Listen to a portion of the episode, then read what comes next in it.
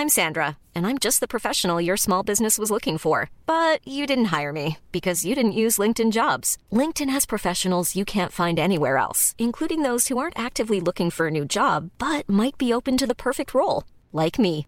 In a given month, over 70% of LinkedIn users don't visit other leading job sites. So if you're not looking on LinkedIn, you'll miss out on great candidates like Sandra. Start hiring professionals like a professional. Post your free job on linkedin.com/people today.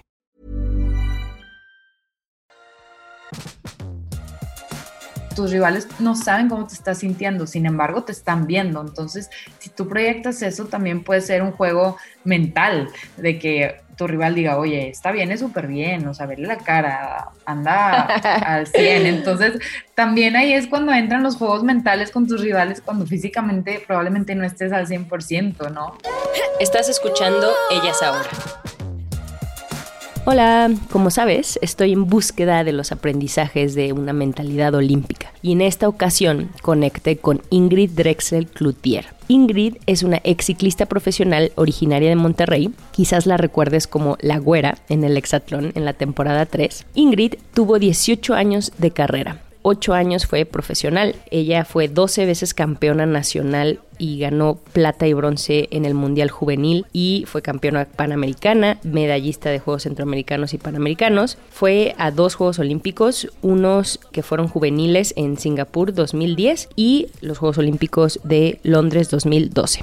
En este episodio me comparte las claves que ella identifica para esta mentalidad olímpica y cómo aplicarlas a la vida diaria, seas o no seas atleta de alto rendimiento. Y también platicamos de qué fue lo que a ella le costó trabajo, que la llevó a buscar ayuda psicológica y cómo le hizo para regresar a, este bienestar, ¿no? Y qué aprendió. Y también, por último, me contó cómo fue su proceso de llegar a retirarse, ¿no? Cómo logró hacerlo para sentirse en paz y sin remordimiento.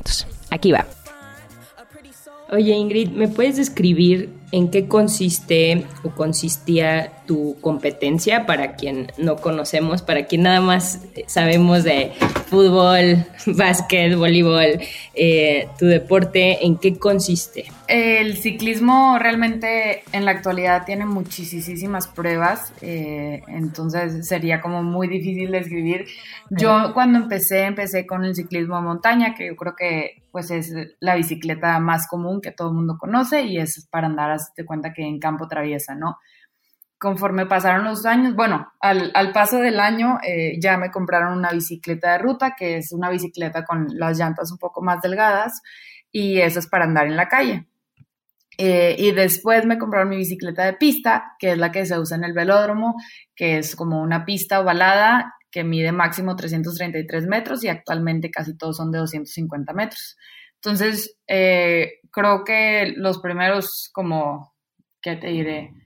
10 años de mi vida me dediqué a las tres disciplinas, pero ya cuando se empezaron a poner las cosas un poco más serias, pues creo que sí tenía que tomar una decisión de por cuál disciplina seguir para poder enfocarme 100% a ella. Y decidí seguir con la pista en, lo que es eh, pues la rama de medio fondo, que va muy de la par con la ruta, que son pues distancias largas y resistencia, por decirlo de alguna manera. Y cuando fui a Londres eh, había clasificado en lo, que, en lo que es la ruta, entonces después de eso como que me enfoqué en la pura ruta y que son pues distancias largas, fondo, resistencia, etcétera. Y después de Londres fue que conseguí mi primer contrato profesional, me fui a Europa y, y bueno, pues estuve ocho años como, como eh, profesional. Y básicamente pues es una prueba que empiezas en un lugar, terminas en otro, eso se llama eh, una ruta en línea o una ruta en circuito que das varias vueltas dentro de un mismo recorrido. Y pues no tiene mucho chiste, la primera que pase la meta es la ganadora, pero pues sí son distancias de entre 100 y 160 kilómetros. Órale, gracias por ese contexto. ¿Y por qué la bici, Ingrid? O sea, de chiquita, tu familia, o por qué escogiste este camino? Te voy a ser muy sincera, eh, realmente en, en, mi casa siempre nos inculcaron como la actividad física y el deporte, sin embargo, nunca nos obligaron a hacer un deporte como tal. Pero pues mis papás siempre fueron muy deportistas, muy activos, eh, y yo antes de entrar a la bici, que que me decidí por el ciclismo a los ocho años, o sea, estaba muy chica. Había probado, te puedo decir que unos 10 deportes, y no es que más. Eh, porque como te comenté, o sea, nunca nos obligaron a hacer uno como tal, sino querían que escogiéramos algo que, realmente nos, gustara y, comprometernos con eso, ¿no?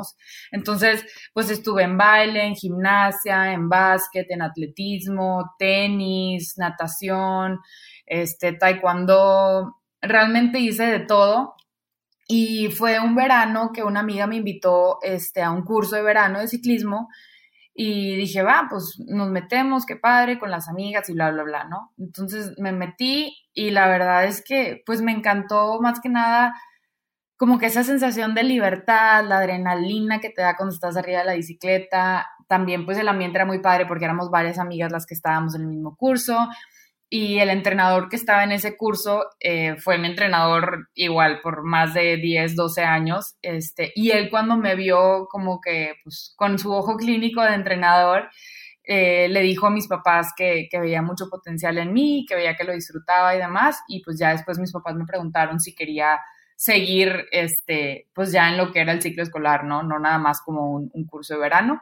Y pues les dije que sí y, y, así fue como, como comencé, o sea, como que fue algo no planeado, fue vilmente de un curso de verano y, y de ahí nació mi amor. Ay, qué padre, pero muy orgánico, ¿no? ¿Y cuántos años tenías?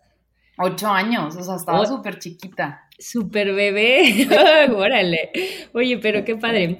Eh, entonces, bueno, la bici, para ti, ¿qué, o sea, cuando entrenas, pues ya es algo casi mecánico, ¿no? De que ya en esta, llévame a esa época cuando eras profesional y estabas como en el mero, en el mero mole, ¿no? En lo más intenso. Para ti, si te quisieras poner romántica, ¿cómo describes eh, estar en la bici? ¿no? Por ejemplo, eh, platicando con una amiga clavadista me decía, para algunos es la adrenalina, ¿no? Que sientes antes de saltar. Para otros es la sentir el aire, ¿no? En tu cara. Para otros es, ¿no? Entonces, para ti, como son distancias largas y, y es un, pues es todo un camino, ¿no? Todo un viaje, poniéndote romántica, ¿qué era lo que más disfrutabas o, estas sensaciones como muy únicas de este deporte? Creo que, eh, como lo comentas, pues son, deportes donde pasas demasiado tiempo y a veces sola arriba, arriba de tu bicicleta. Y en lo personal creo que eran momentos de, de reflexión conmigo misma, o sea, estar pensando en, o sea, porque a veces no tenemos momentos durante el día para darnos tiempo con nosotros mismos. Entonces, había veces que me tocaban entrenamientos de cinco horas y las hacía sola. Entonces, imagínate todas las cosas que, que puedes este, pensar y que pasan por tu cabeza. Entonces, realmente creo que era eso, o sea, un momento de autorreflexión y, y de, de platicar conmigo este, más aparte, la verdad, la sensación de adrenalina, de libertad, de, como bien decía, sentir como que el aire en la cara, o sea, es, esa sensación de, libertad era, era la que yo amaba y que podía agarrar mi bicicleta e ir a cualquier lugar que yo quisiera.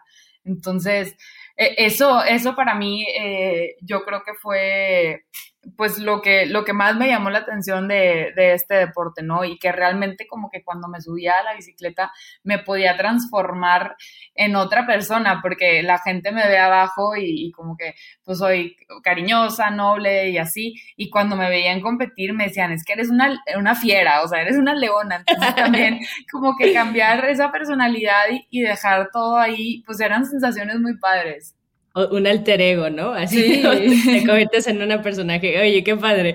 Oye, Ingrid, y entonces, a ver, eh, me encanta eso que dices de, de, pues un tiempo contigo misma y reflexionar y así. Y de hecho, siempre que, digo, no he corrido yo muchos, de hecho nunca he hecho un maratón, he hecho un medio maratón y siempre digo, qué están pensando las personas que corren todo ese tiempo o que hacen ultramaratones y ahora en tu caso también, que estás horas y horas que me imagino que tienes que pensar como en tus, eh, en tus ritmos, ¿no? O sea, me puedes describir qué es lo que, eh, digamos que estás en una competencia, ¿no? Y, digamos que estás en una competencia de las Olimpiadas, ¿qué es lo que cuidas? O sea, como si me llevaras a, tu cabeza y qué es lo que estás como pensando para que entiendo que debes de checar esto, o sea, tienes que estar como en eh, súper concentrada, pero qué tanto espacio tienes para realmente pensar en otras cosas, ¿no? En, o sea, porque una cosa es entrenar y otra cosa es la, la, competencia, pero aún así tienes que checar como tus signos vitales o tus ritmos o me puedes explicar cómo funciona. Sí, claro, mira, realmente, como bien lo dices, es súper diferente cuando estás en una competencia a cuando estás entrenando. O sea, son, son pensares totalmente distintos, pero en una competencia como tal, tienes que ir en tus seis sentidos, este, tienes que sacar ese sexto sentido para, para poder ir súper alerta, pues son, son competencias en donde hay este, hasta 130, 150 corredoras, todas sobre una misma carretera, a lo mejor angosta, con muchos obstáculos de por medio, incluso se te puede llegar a atravesar un perro. Entonces, es un, es, un, es un momento en donde tienes que ir muy alerta a cualquier accidente que pueda suceder, pero también muy alerta a estar leyendo la carrera de cómo se va desenvolviendo para saber qué estrategia vas a usar tú al final para poder, pues, ganarla, ¿no? Entonces, este, es, es, es como mucha estrategia estar eh, pensando lo que está pasando en la carrera y a la vez ir tomando decisiones en base a, cómo se va desarrollando, ¿no? Entonces son decisiones que tienes que tomar al momento que pueden hacer la diferencia entre ganar o perder. Y pues aunado a esto también... Eh, ir, como, como decías ahorita, de los signos vitales, o sea, ir revisando que vayas bien eh, del corazón, o sea, de las pulsaciones, que usamos mucho lo que es eh, la potencia que, se mide a través de los watts y, ir viendo tus números, o sea, tú conoces tus números e, e, ir viendo eso, o sea, de que voy bien, todavía tengo para, rematar al final, o sabes que me estoy desgastando de más y, ese tipo de cosas, o sea, ir, ir revisando todo porque realmente tiene que salir todo bien para que tú al final puedas eh, obtener esa victoria. Pero pues sí, en una competencia es básicamente ir pensando en todo eso. Eh, desde una noche antes o días antes ya tienes muy estudiado el recorrido, el circuito.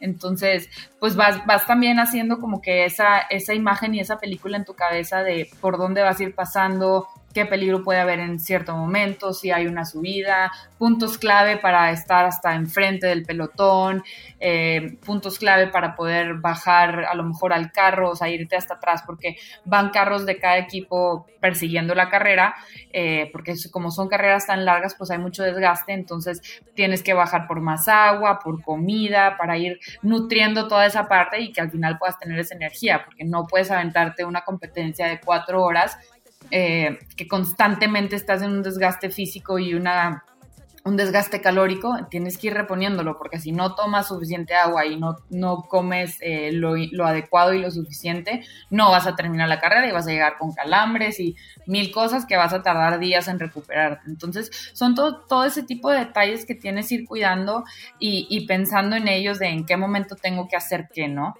Claro, entonces eh, suena que tienes que estar muy presente, ¿no? Para eh, tener como eh, este tiempo de, hacer todo lo que me estás diciendo, pero también mencionas algo como de visualización, ¿no? Desde un día anterior sobre la ruta y alguien, me imagino que su equipo contrata, aparte de sus entrenadores, ¿tuviste algún, en algún momento apoyo eh, como performance coach o psicólogos o psicólogas de eh, deportivas o es algo que, para ti em, estuvo como a tu disposición o, o tú buscaste aparte o es algo que también entrenaste?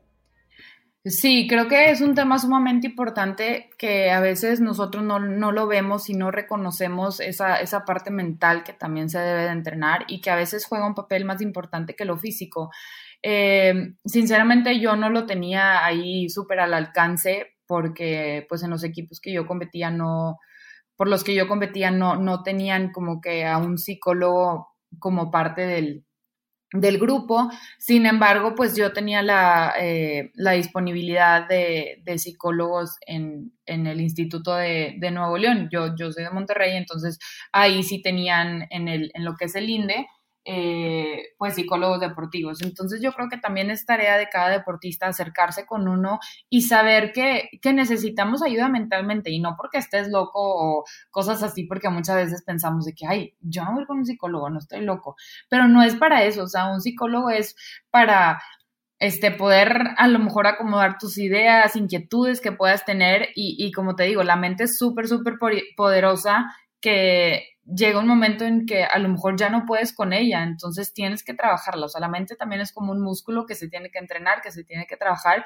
Y para serte sincera, yo duré muchísimos años sin psicólogo porque yo creía que, no lo necesitaba, este, la verdad me estaba yendo súper bien, entonces eh, yo, yo tenía el control de, de mi mente, de mis pensamientos, de, pues de ese poder que yo pudiera aplicar, ¿no? Pero fue precisamente cuando mi primer año de profesional que me fui a Europa varios meses a competir, en donde como que me pusieron los pies en la tierra, las mismas competencias, las mismas competidoras y demás, y, y ahí fue cuando empecé yo a tener problemas como más psicológicos y más de eh, a lo mejor no soy suficientemente buena, o me falta entrenar más, o qué me está pasando. Y cuando tú empiezas a pensar en todo este tipo de cosas, realmente pues te, desconcentras y, y el enfoque ya no está en lo que estás haciendo y ya no estás presente. Entonces estás buscando solamente excusas para justificar el por qué no te está yendo como tú quieres que te vaya. Y, fue ahí cuando dije, ¿sabes qué? Pues realmente necesito apoyo psicológico, o sea, necesito un psicólogo deportivo que me guíe con estas nuevas eh, sensaciones, estos nuevos pensamientos, esta nueva etapa que estoy viviendo, porque era algo totalmente distinto para mí. Y, creo que fue clave, creo que fue una decisión muy sabia el haber acercado a, a un psicólogo y, y cuando yo lo viví, realmente creo que es una parte fundamental para el atleta de alto rendimiento porque muchas veces la gente de afuera lo ve que, ay, qué padre vida, este, viaja todo el tiempo, compite, hace lo que le gusta, su trabajo, bla, bla, bla, pero realmente no saben todo lo que hay detrás, toda la presión con la que carga un, un deportista, toda, toda la presión que tienes de entrenadores, de medios, de directivos, de esto y el otro, porque al final del día te empiezan a ver como un producto y si ya no les sirves, ellos te van a desechar y van a contratar a alguien más. Entonces, como que saber manejar todo ese tipo de cosas es algo súper difícil que no muchas veces lo puedes lograr sola. Eh, entonces, para mí fue, fue indispensable comprender y saber qué es lo que quieres también, o sea, entender que no estás ahí para darle gusto a nadie, que no estás ahí para, eh, para cumplir con ciertas personas, estás ahí porque es algo que tú amas y que tienes que disfrutar y que en el momento que eso desaparezca, pues tienes que decir, ¿por qué? O sea, si es algo que llevo haciendo X eh, cantidad de años, ¿por qué llegué a este punto en donde dejé de amar y de disfrutar algo que tanto amaba. Oye, Ingrid, ¿te pasó? Sí, claro. ¿Te dio burnout? Ok. Claro, y... por eso, digo, a lo mejor nos estamos adelantando un poco, pero por eso fue mi retiro. A mí me dio un burnout porque yo sentía ya a lo mejor demasiada presión, este, eh, quizás también mis, mis prioridades o, o, mis planes de vida empezaron a cambiar. Eh, ya no disfrutaba 100% lo que estaba haciendo, ya no disfrutaba estar fuera de casa, estar viajando todo el año, porque, o sea, yo viajaba con la misma maleta todo el año, literalmente me iba a Europa a competir, regresaba, lavaba la ropa, volvía a empacar la misma maleta y me iba, o sea, la mayor parte del año me la pasaba en, en un carro haciendo traslados de un país a otro o, o en aviones. Eh, volando de un continente a otro, ¿no? Entonces, la verdad es que puede ser un, eh, puede llegar a ser una vida muy, muy pesada y tienes que estar 100%, o sea, tú conectada con eso. Y, y, yo sentí que me empecé a desconectar poco a poco porque ya no, no toleraba y no soportaba todos esos detalles que, que pues al final son parte de, de, lo que estás haciendo, ¿no? Claro. Si quieres, sí, ahorita llegamos con, con esta, el, retiro, ¿no? Porque como, dices, es, muy importante y, hay que hablar de esto también. Pero antes de eso, cuando ah, mencionaste que fuiste a pedir ayuda psicológica, eh, tu mayor preocupación era eso, como de que pues, no soy lo suficientemente buena, o sea, eh, estas, ¿cuáles eran estos pensamientos que, que te perseguían y que, te, que no te dejaban... Eh, hacer como disfrutar y, competir como a ti te gusta, ¿no? Como tú sabes. ¿Cuáles eran estos pensamientos? Como, ¿Cuál era la tensión? O sea, ¿cuál era eh, tu necesidad psicológica? O sea, ¿sentías que, cuál era el pensamiento como que ganaba? Pues el de no soy lo suficiente Claro, este, no, no tanto el, que no era lo suficiente, porque en ese punto todavía no llegaba al burnout, de hecho apenas estaba empezando mi carrera como profesional, por así decirlo, porque empecé de hacer, eh, pues el deporte ya como, como un trabajo, porque ya empecé a recibir un, sueldo y, fue cuando me fui a, Europa y demás. Este, pero eh, como que fue una transición muy difícil para mí porque fue en el momento en el que yo, yo estaba en México, yo competía solamente a nivel nacional y mis competencias internacionales eran a nivel panamericano solamente. Entonces, eh, yo realmente tuve muchos años en donde todo ganaba, todo ganaba y no que lo ganaba fácil, pero siempre competencia que en la que participaba, competencia que ganaba o que estaba en el podio. Y cuando llegué a Europa, pues fue muy, muy distinto porque mi primer competencia fue, me acuerdo, el Giro de Italia, que es la carrera por etapas más importante en el ciclismo para mujeres. Y, y pues terminaba que si entre las 30, entre las 50 y demás.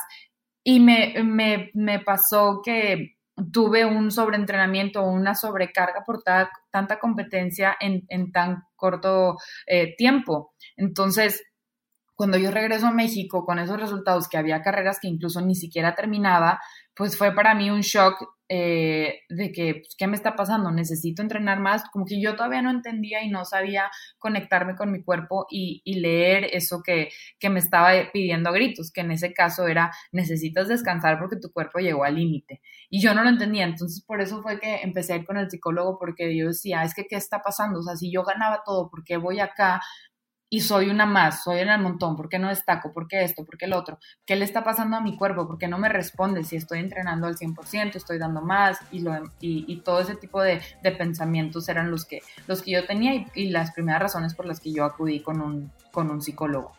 ¿Y podrías decir eh, cómo te ayudó? O sea, cómo, en qué consistía? O sea, me imagino pues sesiones, platicas, pero como a grandes rasgos, cómo se te trató. Digo, esto es pues para cada quien es diferente y todo, pero como para entender em, que este tipo de, o sea, es, como un paquete de varias cosas, ¿no? No es tan sensible, no, es tan sencillo como de que, ah, tómate esto, ¿no? O, nada más platica esto, o sea, como que quiero entender qué te, qué te puso a hacer, o, eh, o sea, cómo, en qué consistió tu proceso, tuviste que leer cosas, o, o, cómo entrenaste como para regresar, ¿no? A, ti. Sí, pues básicamente eh, es irte dando cuenta que primero que nada, pues no eres una máquina, ¿no? Eres un ser humano y, que tienes que aprender a escuchar a tu cuerpo, porque muchas veces como que eh, creemos que solo debemos hacer lo que el entrenador o, X persona te diga que tienes que hacer porque es, parte de tu plan para llegar a tu, a tu mejor punto deportivo, ¿no? Eh, físicamente. Pero también, pues esas personas no pueden sentir lo que tú estás sintiendo. Entonces, entender y saber escuchar a tu cuerpo para mí fue súper clave. Y saber decir, oye, ¿sabes qué? Si hoy me, me tocaban, no sé, entrenar cuatro o cinco horas y va a media hora, una hora y no me estoy sintiendo bien, ¿por qué voy a llevar a mi cuerpo a ese límite sabiendo que si lo llevo a ese límite eh, va a ser contraproducente. Entonces, como que saber escuchar y entender esa parte de, oye, hoy mi cuerpo me está pidiendo descanso. Entonces, para mí creo que eso fue como que lo más importante y, y como que fue así como si fuera un descubrimiento, o sea, quizás la gente va a decir, ¿qué onda? O sea, ¿por, qué no? De que qué obvio, ¿no? Porque no Sí, ajá, de que qué obvio, pero realmente te ciclas tanto en lo que tienes que hacer y dejas de escuchar lo que tu cuerpo te está diciendo. Entonces, como que fue que, wow, o sea, mi cuerpo me está hablando también.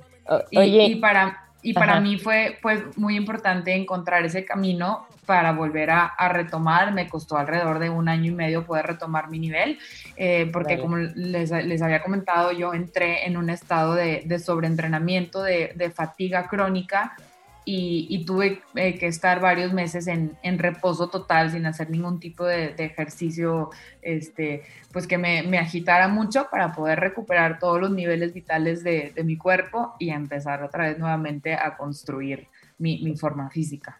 Órale, Ingrid, o sea que eras como una máquina y, te llevaste al límite y más allá y, suena como que no te estabas eh, escuchando, ¿no? Por, esto que me, me, comentas, pero también siento que ha de haber sido difícil porque como atleta te entrenan a llevarte hasta el límite y luego un poco más, ¿no? Entonces, ¿cómo saber esa diferencia, ¿no? Entre, porque a veces si escuchas tu cuerpo, pues dices, ah, estoy súper dolorida y ya no puedo más y bla, bla, y, y, saber decir como, ok, esto es normal y, y en qué momento deja de ser normal, ¿no? Como que es una línea delgada y es lo que, bueno, ahorita que me cuentas, a mí me hubiera costado trabajo diferenciar eso, ¿no? Porque si escuchara mi cuerpo todo el tiempo cuando yo me sentía así, adolorida, hubiera dicho, ah, pues no entreno, ¿no? O sea, como que ser muy honesta y, y decir como, eh, esto sí es normal, esto sí siento que ya no, ¿no? O sea, como que, ¿cómo le hiciste tú para, para distinguir eso? Sí, claro, es, es un proceso eh, pues complicado, no, no es de que de la noche a la mañana ya supiste distinguir, porque como lo comentas, o sea, es una línea demasiado delgada el saber decir, o sea, me duelen los músculos porque ayer hice X, Y, Z, o realmente mi cuerpo y mi corazón ya no dan. O sea, creo que es, es indispensable saber cómo separar ese tipo de dolor o ese tipo de ya no puedo, porque a veces que estamos entrenando y como dices, o sea, estás haciendo algún trabajo específico que te lleva al límite y estás pensando ya no puedo, ya no puedo, pero físicamente sí puedes, a lo mejor es tu mente que está más cansada. Sin embargo, a mí lo que me pasó fue que al contrario, o sea, yo no era que no quería o que decía ya no puedo, yo, yo pensaba que, eh, que tenía que hacer más, o sea, que a lo mejor no estaba entrenando lo suficiente y que me faltaba hacer más para poder llegar a ese nivel que yo quería. Y, y, era todo lo contrario, y ahí fue donde aprendí a escuchar, porque yo por más que empujaba, empujaba, empujaba y entrenaba y entrenaba y entrenaba, solamente iba para atrás, para atrás, para atrás, para atrás en, en cuanto a mi forma física. Entonces, eh, pues para mí el, mandé. Era contraproducente, ¿no? claro, estaba siendo contraproducente y nada más me estaba perjudicando. Entonces, eh, pues saber entender, creo, que es algo ya súper personal y como dices tú, es, ser muy honesta contigo misma y, saber entender cuando tu cuerpo está eh, físicamente al límite y cuando es como tu tu corazón y, todos tus, órganos que ayudan a funcionar tu cuerpo, ¿no? Porque también la respiración eh, juega un papel demasiado importante. Entonces, eh, en, lo que es el ciclismo, la verdad es que ya hay mucha tecnología que te miden todo ese tipo de, signos y de, eh, y de potencia y todo esto que les estaba platicando antes. Entonces, hay una relación también con tus pulsaciones y, con la potencia. Entonces, si esa relación no está normal, por decirlo de alguna manera, tú sabes que algo anda mal. Entonces ahí es cuando puedes revisar y decir, ¿sabes qué? Sí, me estoy pasando entrenamiento o me falta un poquito más. O sea, creo que también ya la tecnología entra como una ayuda para, para saber entender eh, en qué lado estás de esa línea delgada de la que estábamos hablando. Claro, ok. Oye, Ingrid, y, o sea, viendo tus fotos, eh, viendo tus videos, te noto eh, como que ahorita que hablamos de que eras una máquina, ¿no?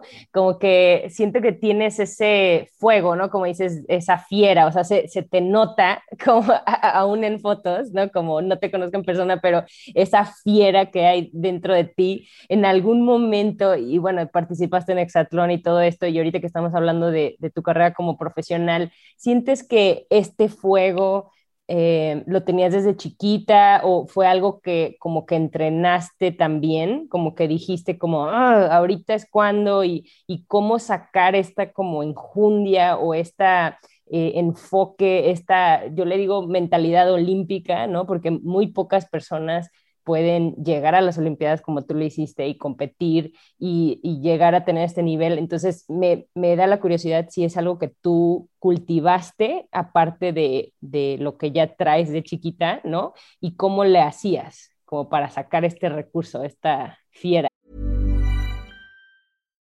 Here's a cool fact. A crocodile can't stick out its tongue. Another cool fact, you can get short-term health insurance for a month or just under a year in some states. United Healthcare short term insurance plans are designed for people who are between jobs, coming off their parents' plan, or turning a side hustle into a full time gig.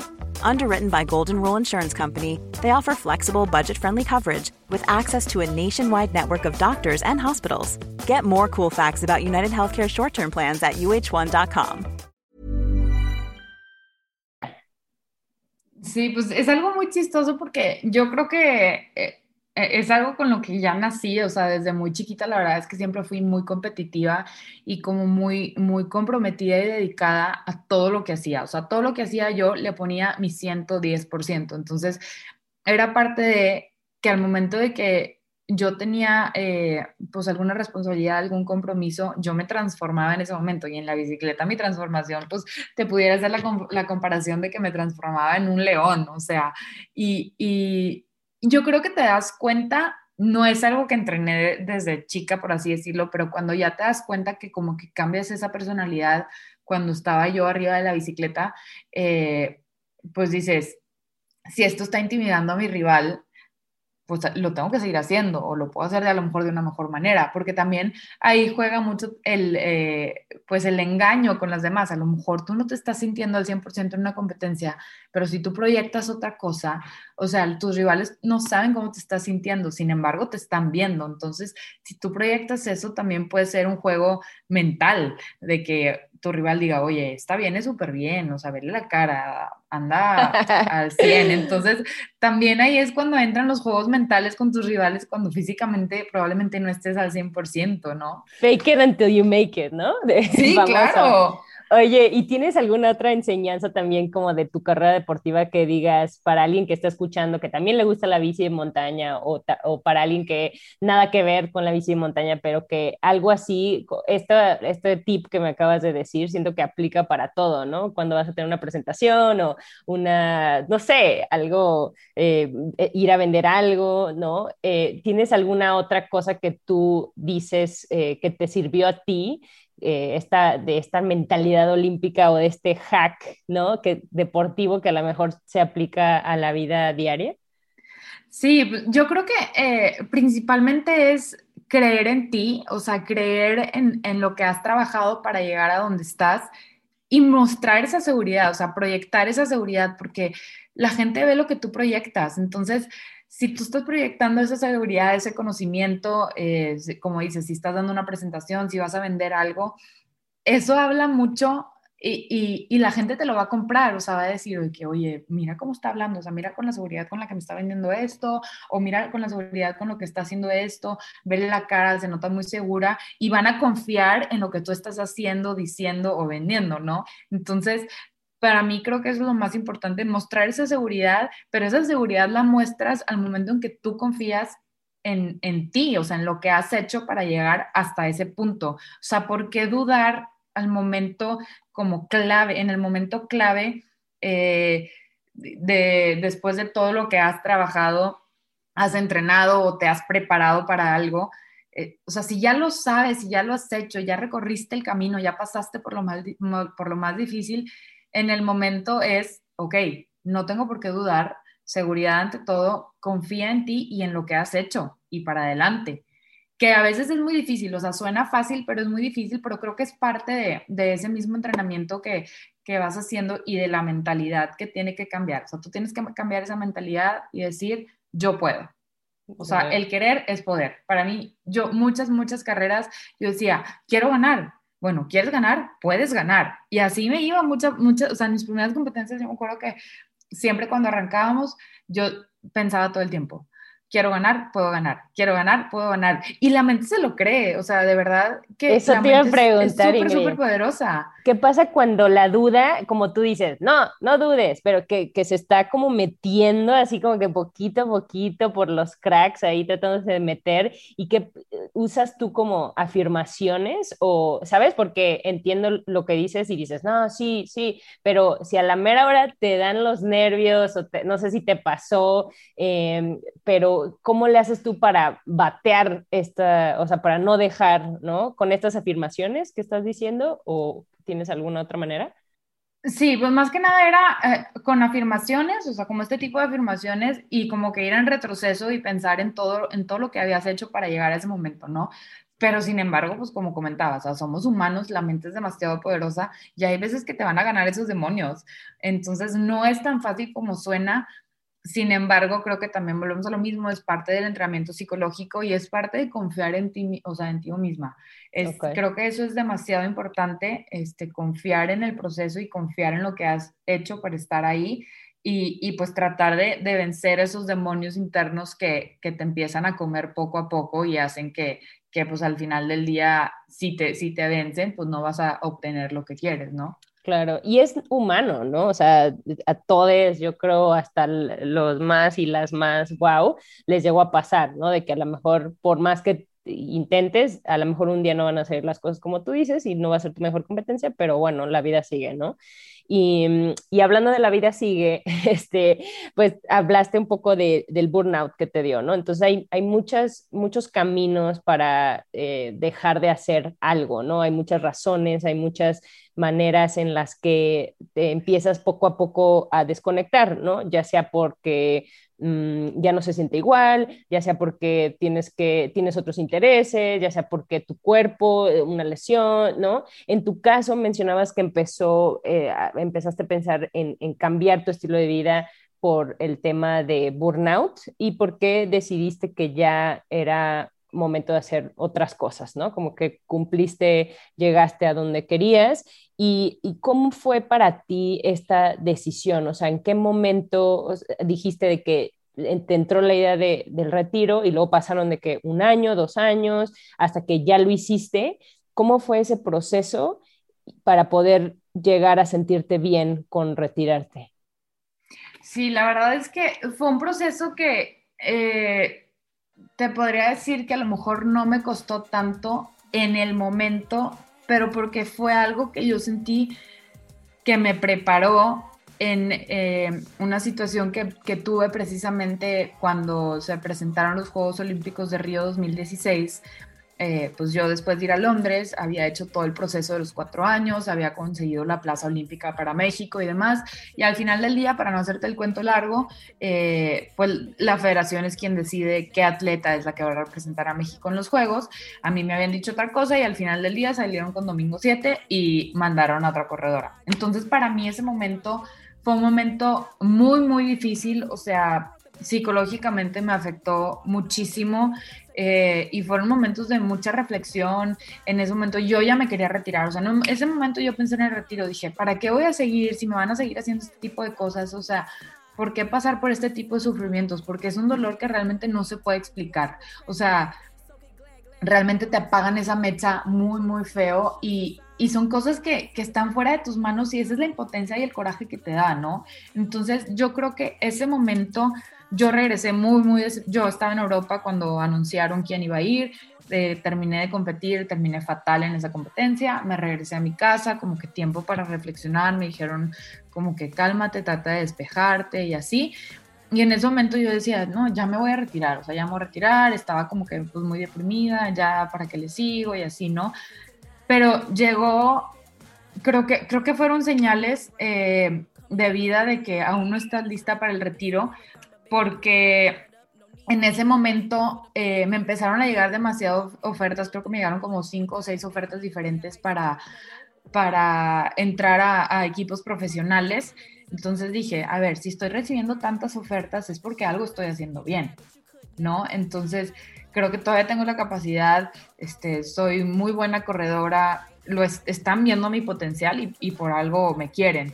Entonces, te puedo decir que después de ese año 2016 en donde me dieron con todo y la depresión y todo lo que tú quieras, decidí continuar, cambié de equipo, cambié de aires y dije, ok, fresh start. Eh, me fui a un equipo gringo, eh, corrí con ella y las temporadas 2017 y 2018 fueron de las mejores de mi vida este, como profesional. Entonces, creo que ese momento, en el 2019, que llegué al punto de burnout, este, y dije, e, esto ya no lo estoy disfrutando, ya no lo estoy haciendo con amor, ya no, no me provoca las mismas sensaciones subirme a una bicicleta y sufrir en, las carreras de Bélgica, en, las, eh, en los meses de marzo, donde está la lluvia, el frío, o sea, pararte en la meta sintiendo la lluvia a 3 grados, 0 grados, o sea, temblando, no sientes ni los huesos, te duele todo.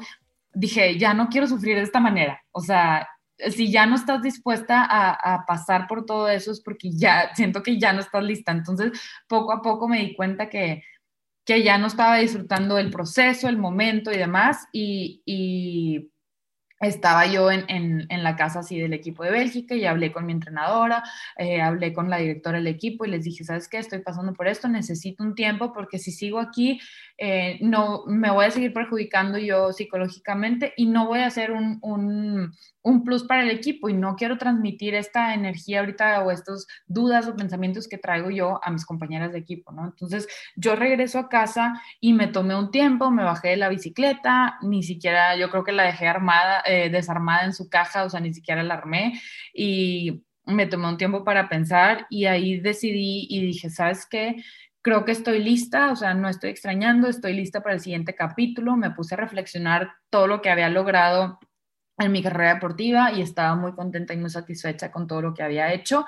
Y, y vuelvo a ese momento del 2016, que te digo que ese momento me preparó porque me di cuenta que yo, Ingrid Drexel, no valía por estar arriba de una bicicleta, no valía por una medalla, no valía por ser olímpica, o sea, simplemente valía porque soy un ser humano y porque todos o sea, somos lo que somos y valemos por lo que somos, no por lo que hacemos, que muchas veces como atleta es, lo que nos hacen creer, ¿no? Que tú vales nada más porque ganas medallas de oro, tú vales porque eres olímpico y cuando dejas de ser eso ya no vales, porque te desechan y porque ellos necesitan seguir vendiendo porque al final del día, como lo comentaba, eres un producto. Entonces, al yo entender eso y saber que a mí, a mí no me definían esas cosas o esas etiquetas que te pone tu alrededor, fue de que estoy lista para el retiro, o sea, no, no, no necesito eh, eh, tener una medalla, no necesito haber ido a unos olímpicos para ser quien soy, porque al final del día solo somos.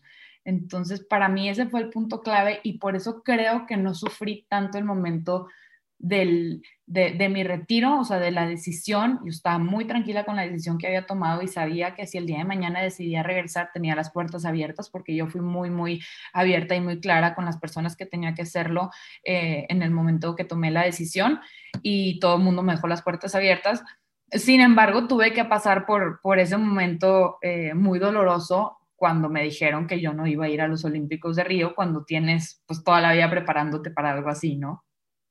Claro, órale. Oye, pues suena que te fuiste con la conciencia como, eh, o sea, sí, con estos tonos como eh, amargos, pero al final con la conciencia y con esta paz de, de, haber hecho lo que, todo lo que hiciste, ¿no? Pero, y ahora, un, par de años ya eh, dentro de, de, esta nueva vida, ¿no? De repente todavía tienes extrañas o, por ejemplo, ahorita que están las Olimpiadas, que viste la inauguración y se te pone la piel chinita y dices, ah, ¿sabes? Así como que te dan este tipo de nostalgia o sientes de repente algún vacío como de que, que solo llenaba eso cuando eras atleta? No, no lo llamaría vacío, realmente no creo que, que tenga un vacío porque como, que, como te comento, o sea... Tienes razón. Eh, como que yo me regreso en esos momentos que viví y digo, qué padre, o sea, como que tengo recuerdos muy bonitos de, de todas esas cosas que, que, viví, que cuando, por ejemplo, veo la inauguración de los Juegos Olímpicos, digo, wow, qué padre, me acuerdo cuando yo estuve ahí. Como que no es un sentimiento de... De que todavía quiero, sino de que qué padre Sí, quisiera estar ahí. O sea, qué padre estar ahí, pero no es un sentimiento que, que me puede y que me afecta psicológicamente. Y Ahorita sigo también súper metida en, lo que es el ciclismo en el deporte porque estoy trabajando para el equipo para el que competía, pero ya del otro lado, o sea, de parte del staff. Entonces veo todas las competencias, veo todo lo que hacen mis compañeras, los entrenamientos, etcétera. Y no, no me dan ganas de estar ahí. Mm, súper bien. Yo creo que todo eso yo ya lo llené, yo ya lo cumplí y, y creo que tomé la decisión correcta en el momento correcto y, no he tenido sensaciones de arrepentimiento, de, vacíos que me faltaron llenar. Eh, al contrario, creo que eh, cumplí con lo que tenía que hacer, mi momento llegó. gente podrá decir que me retiré muy pronto, a lo mejor muy joven, pero bueno, yo ya tenía 18 años de carrera. Eh, ahorita soy mamá y estoy feliz, estoy viviendo eh, cosas súper diferentes y estoy totalmente en un, en un capítulo nuevo de mi vida y, y la verdad es que estoy cero, cero arrepentida. Me encanta. Y me encanta que porque puedes tener esta paz, puedes ahora también, como dices, ver estas competencias y tienes este valor de que como ya lo viviste, como sabes lo que es estar ahí y ahora lo estás utilizando, pero como dices, del otro lado, ¿no? Y ahorita, eh, ¿a qué te dedicas? Estás como eh, contenido, ¿no? ¿Ves el contenido de, los equipos de, para donde competías? Sí, ahorita, ahorita soy este, como gerente de contenido, entonces básicamente me encargo de pues estar actualizando todo, todo lo que está sucediendo con, con las corredoras del equipo, este, estoy en contacto con todos los patrocinadores, con toda la, gente que, apoya al equipo, este, con el material, con los que pues, ponen el dinero, etcétera. Entonces, sigo muy de la mano eh, con, con todos ellos y y incluso con las corredoras, o sea, preguntándoles cómo te sentiste, eh, después de carreras que nos den como su lectura de la carrera, qué fue lo que pasó, porque pues no es lo mismo vivirlo a verlo. Claro. Entonces, pues todo ese tipo de cosas para el final del día poder contarle una historia a pues al público, ¿no? Entonces, pues a eso me dedico ahorita, más aparte, pues ser mamá al 100%. Que es un trabajo.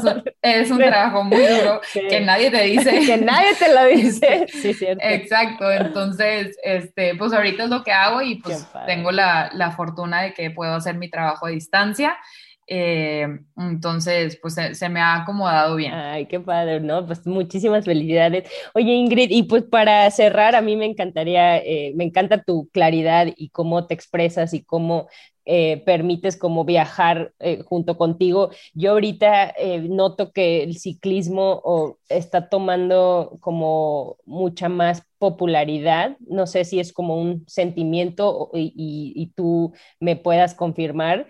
Em, ¿por qué crees que ahorita se está, eh, pues está creciendo, ¿no? El deporte. ¿Es cierto o es nada más mi imaginación? No, yo creo que tienes razón y hablando del ciclismo particularmente, yo lo he visto, he notado que mucha gente como que se ha sumado a este deporte, sea de manera amateur, recreativa o profesional. Y yo lo que creo es, por lo mismo que platicaba, ¿no? El, ciclismo o la bicicleta te dan esas sensaciones de libertad. Y creo que en estos tiempos tan difíciles que hemos vivido en esta pandemia, que fueron, fue mucho tiempo de encierro, la gente quería buscar un escape. Y yo creo que la bicicleta era el escape perfecto para, para desconectarte de todo, pues de todas esas cosas malas que, puedes empezar a, pensar o a sentir cuando, cuando estás encerrado, ¿no? O sea, la gente está desesperada y, y sinceramente yo veo que que están pues liberándose arriba de la bicicleta, pues por lo mismo que platicábamos, o sea, subirte a una bicicleta y estar al aire libre, sentir el viento, son sensaciones de libertad y, de poder hacer lo que quieras en el momento, ¿no? Entonces yo creo que se puede deber eh, probablemente un poco a eso, ¿no? Porque hay, hay muchos famosos ciclistas de pandemia, por así decirlo, y, sinceramente creo que, que va por ahí. Eh. Eso es lo que yo creo, sin embargo, no sé si sea la realidad. Sí pero pues a mí, a mí me suena un poco lógico. Claro. Oye, y eh, tu trabajo, me gustó como dijiste, hablar con las atletas, así, porque muchas veces, como dices, no vemos más allá del producto y vemos, no vemos a la persona, ¿no? O su historia personal. Y a mí es de lo que más me llama la atención del deporte, ¿no? De cómo sacar a, relucir estas historias eh, muy específicas, muy individuales, de, de por qué se de lo que hay detrás de, competir en, en, cada deporte, ¿no? Entonces, ¿a ti es algo que también te gusta o es algo, cómo crees que podemos nosotros conectarnos más Em, digo, ahora con las redes sociales, pues ayuda mucho a dar esa, visualiz eh, esa visibilidad, ¿no? Que a lo mejor cuando empezaste, cuando empezamos las dos, no sé, no, no teníamos este recurso, ¿no? Pero hay alguna otra, ahora sí que como atleta, para alguien que es atleta ahorita, que está empezando a, crear contenido, ¿hay algún tip o algo que quieras compartir eh, o que tú veas que, que, que funciona y que recomiendas hacer o te hubiera gustado que alguien te dijera?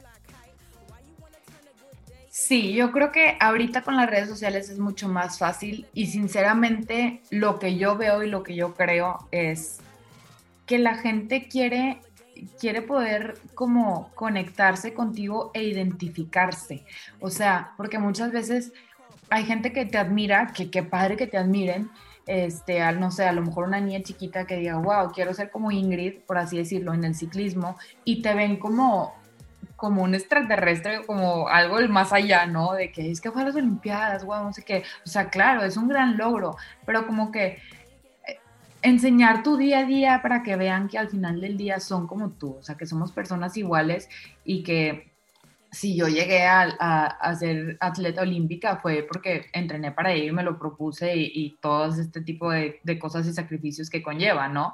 Eh, claro que el camino no es fácil, algunas personas lo tienen, tienen ese camino más fácil que otras, pero proyectar y que se identifiquen contigo creo que ahorita es lo que la gente quiere ver, o sea, porque por ejemplo, es lo que yo comento muchas veces con, con mis ex compañeras de equipo, ¿no? O sea, la gente no quiere saber si quedaste en, en, quinto, en primero, en veinteavo lugar y no quieren saber lo que pasó en la competencia, porque eso lo pueden ver, o sea, eso lo pueden ver en, en un papel, en, en, en la computadora viendo los resultados o viendo la competencia incluso, ¿no? Entonces, ellos quieren saber qué hay detrás de esa ciclista, o sea, quieren saber que eres mamá, quieren saber que a lo mejor das conciertos de piano en la noche cuando estás en tu casa como trabajo extra o que te gusta la cocina o me explico, como que esas cosas de, de una vida pues normal, porque al final del día eso somos, somos personas normales este, y hacemos cosas distintas, sí, pero al final del día somos personas y eso nos identifica y nos une a todos, ¿no? Ah, buenísimo. Entonces, como tip,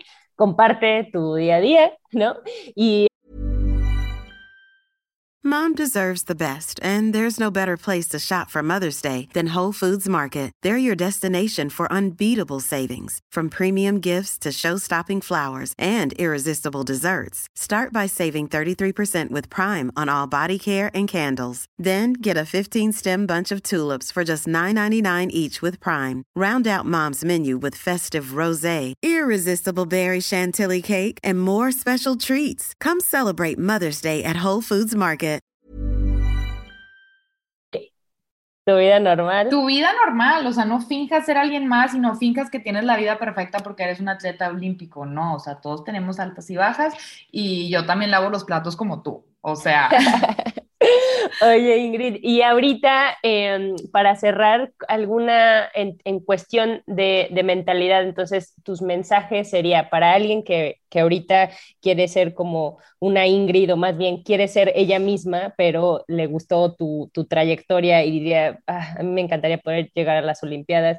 ¿Qué, ¿Cuál es algún, algún mensaje que, que darías y, y, o que te darías a ti misma 10 años atrás o no sé, pero eh, estos mensajes en cuestión de, de, mentalidad, aparte del que me dijiste de confía en ti misma, algún, algunos mensajes para cerrar o como me gusta decir también al universo Sí, pues justamente iba, iba a volver a repetir eso porque creo que es sumamente importante, o sea, el creer en ti, creer en el proceso y rodearte de gente que realmente quiera lo mejor para ti, porque tener un equipo multidisciplinario que tenga los mismos objetivos y que quiera lo mejor para ti, creo que también al final del día va a ser clave, que te proyecten y te transmitan pura energía positiva, puras vibras positivas, para que tú también puedas estar en tu, en tu mejor momento, eh, tanto física como psicológicamente, ¿no? Apoyarte, apoyarte de gente buena, de gente que te quiera ver brillar y, de profesionales en, en, cada ámbito. Creo que es súper importante.